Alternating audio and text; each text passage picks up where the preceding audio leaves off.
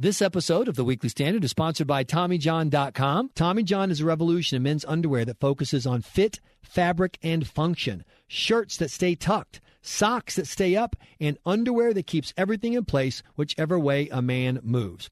Now, when they came to me and said, Michael, we want you to try on our socks, underwear, and t shirts and talk to the podcast listeners about them, I said, you know, you may have found the worst person in America to do this. I'm not a clothes guy. I underwear. My only question about underwear in the past was how many holes can they have in them before they're technically not underwear? Then I tried Tommy John underwear. Wow. It's like somebody who understands how men are shaped actually designed these. The t shirts have a patented taper design. They're longer and form fitting with just the right amount of stretch. And the socks have a unique technology that keeps them from sagging. I love TommyJohn.com products. It's all I'm wearing from now on, and I think you will too. But don't take my word for it. Try them for yourself, 20% off, and support the Weekly Standard podcast. Go to TommyJohn.com slash Weekly Standard. Use the promo code Weekly Standard. That's TommyJohn.com slash Weekly Standard. Guys, you're going to love them. Welcome to the Weekly Standard podcast. I'm your host, Michael Graham, and I'm promising a podcast par excellence because we are joined by podcast professional Eric Felten, managing editor of the Weekly Standard. So, for a change, there's somebody involved in this podcast process who knows what they're doing. So, Eric, I'm counting on big things from you today. Uh oh, we're in trouble now. well, it's clear from regular listeners of the podcast, I have no idea. So, we're hoping that you will.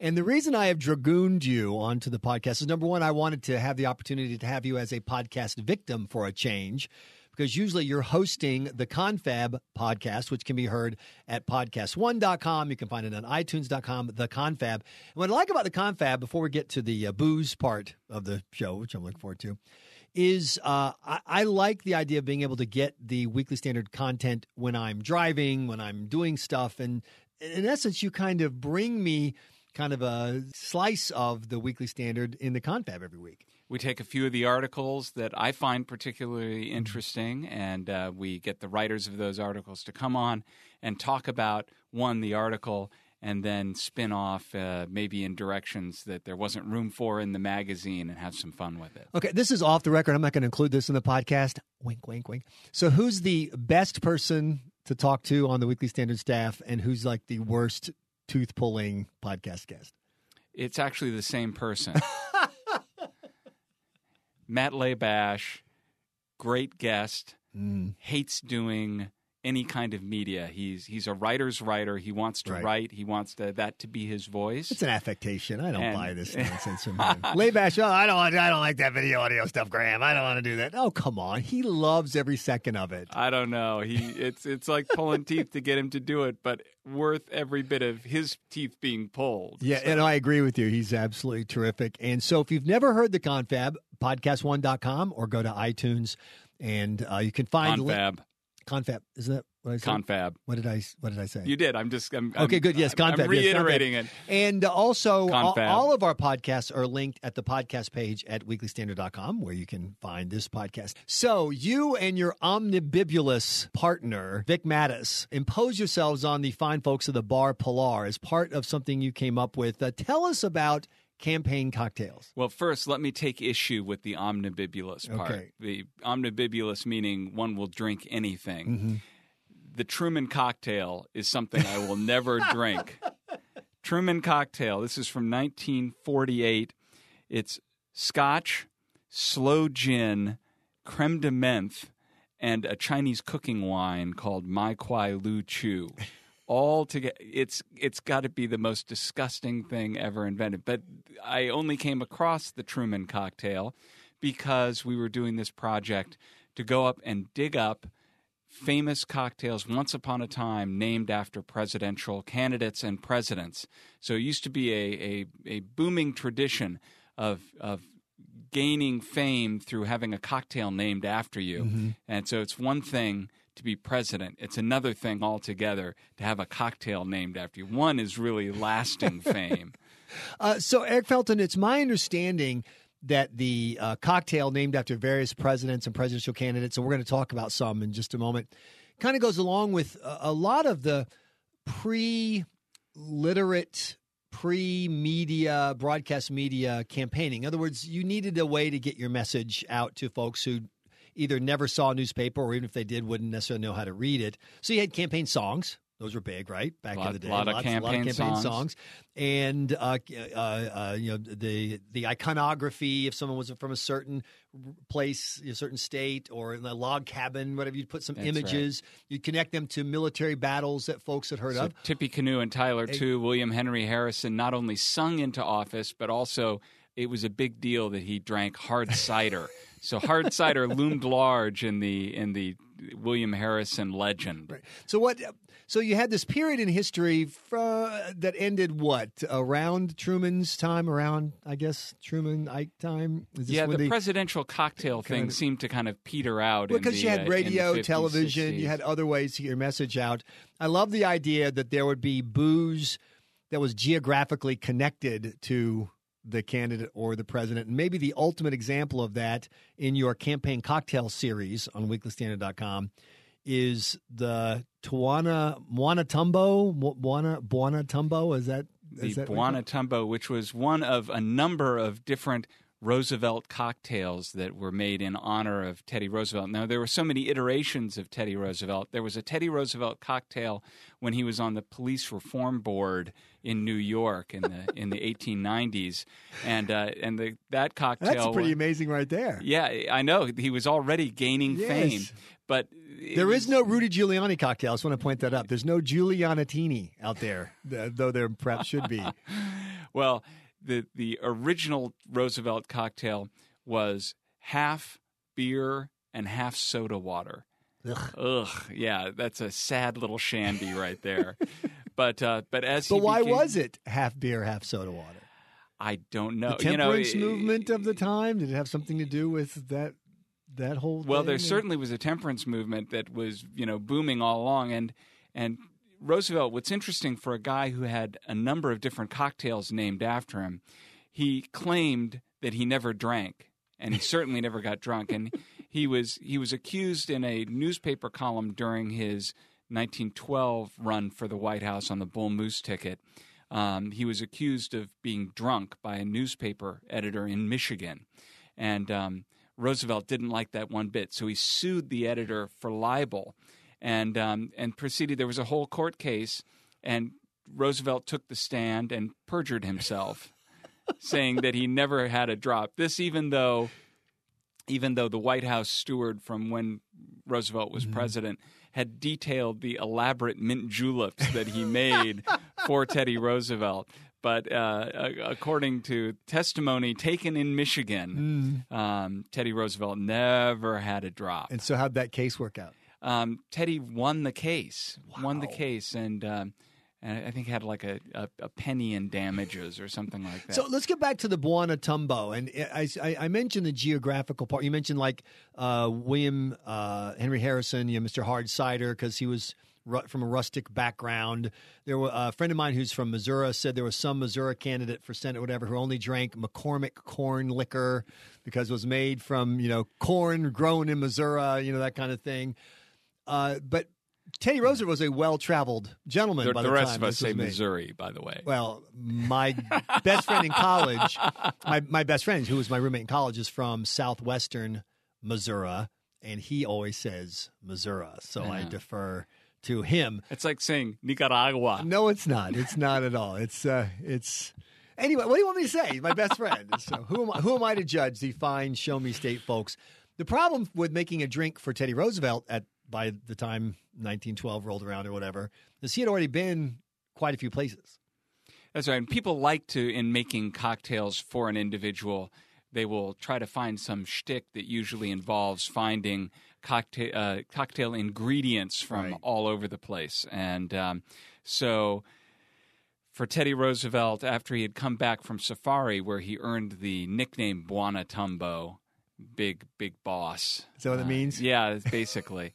um, uh, the cocktail invented for him upon his return from safari uh, included San Juan rum, of course, San Juan Hill, exactly. Um, sweet vermouth, dry gin, absinthe, Kirschwasser. So a bunch of I you know I don't know. Does this mean Teddy had been in Germany? I, at some point he probably it, was. It's it's a little bit of a mismatch, mishmash, and some of these drinks really are a mishmash. The mm-hmm. the Truman cocktail being the the nadir of mishmash cocktails. Um, but one of the things we tried to do with our little campaign cocktail project here at mm-hmm. the Weekly Standard is we went to Bar Pilar, a great cocktailian bar here in D.C., and asked the bartenders there to take some of these vintage uh, campaign cocktails mm-hmm. and um, edit them a little bit and uh, make them actually palatable. Some of them, some of them didn't mm-hmm. take much of anything in the way of editing. So, for example, there's a uh, a Bill Taft. There were a couple of different Bill Taft cocktails, the uh, enemy of Roosevelt in in 1912, and um, one of those cocktails was okay as far as it went, which was gin Dubonnet. Gin and Dubonnet go together very nicely, okay. but then garnished with mint leaf, all right, and an olive. Ugh. Ugh. So sweet and savory clashing. Minty olive. Yeah, so. minty yeah. olive, and yeah, yeah, not good, not good.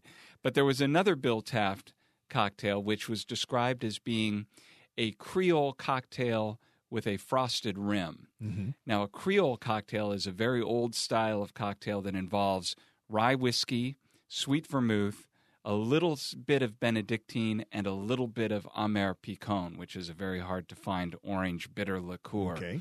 Um, and so, really, that was a drink that all they had to do was make it according to the way it was described sure. at the time. And what do you know? There's a great drink. Now, in the interest of full disclosure, I was there at Bar Pilar when we videotaped the series of these bartenders make uh, updating and modernizing and developing these drinks, and I, I got a chance to taste the Bill Taft, and it was very nice. I would order one tomorrow. It was a, a, a pleasant uh, surprise. And if you go to weeklystandard.com and go to our campaign cocktail page, you can see videos of yourself and Vic Matus and these bartenders talking about making and tasting for the first time, right? Right on the camera the, for the first time. Tasting for the drinks. first time. And also, yeah. by the way, uh, along with the video comes recipes so no, you can try right. these out yourself. Absolutely. You can follow along with the bartenders of Bar Pilar in making the drinks. Mm-hmm. And to me, the most fun part of the whole project is that uh, the, now that the fourth and final episode has gone up, we're soliciting recipes from you, the listener, and anybody out there for your idea for a cocktail for Hillary, the Clinton cocktail, or the Trump Tower, or whatever. You know, we we need. We're trying to revitalize this notion of the presidential campaign cocktail. Yes. Yes, we are, and uh, and we're looking for real cocktail right, submissions, exactly. original cocktail submissions. Mm-hmm. Um, they don't have to be positively geared, which is to say, part of the tradition of presidential cocktails is to make a cocktail and to give it a name that mocks your opponent. So, for example, go back to Grover Cleveland Day, right? And there was a drink called the Cleveland Weakener. You're kidding. I kid you not. The Cleveland Weakener. So, in any it, case, it wasn't the Cleveland paternity suit. that wasn't the name Ma, of it. Ma, where's my paw? Well, of course, the uh, camp- Cleveland campaign had the ultimate re- uh, rejoinder to that. Gone to the White House. Ha ha ha. Ha so, ha ha. Yeah. So they had their way. Yeah. So we're looking for uh, pro-Trump, pro-Hillary, anti-Trump, anti-Hillary cocktails, and you can send them to cocktails at weeklystandard.com. I want to ask you before we uh, wrap up the of all the cocktails you tried, the one that you actually would sit down at a bar and have if it were on the bar, which by the way, our winning cocktail will be on the menu at Bar Pilar through the inauguration. So and and some of the drinks that we made up with with Bar Pilar mm. are already oh, on the menu, excellent. the historical ones. And now the Taft cocktail, um, I I would drink that in a heartbeat. Okay. Great drink. I'd say the one drink that I found in in doing the historical research that I really really like is the Ike cocktail. And now tell there, me about there the are Ike. A couple, there were a couple of different Ike cocktails. Uh, one of them, kind of like that uh, early Teddy Roosevelt uh, cocktail, was club soda and champagne. Bad. Mm, yeah. Bad. But uh, another Ike cocktail is just a very dry martini garnished with a gherkin pickle.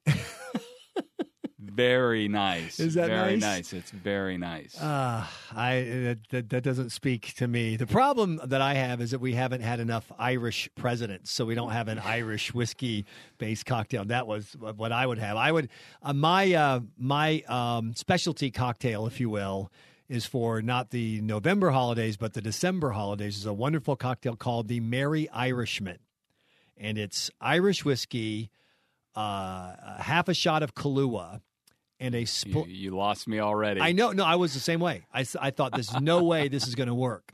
And a splash of peppermint schnapps, a splash, and then you serve it with a candy cane as the as the swizzle stick, if you will.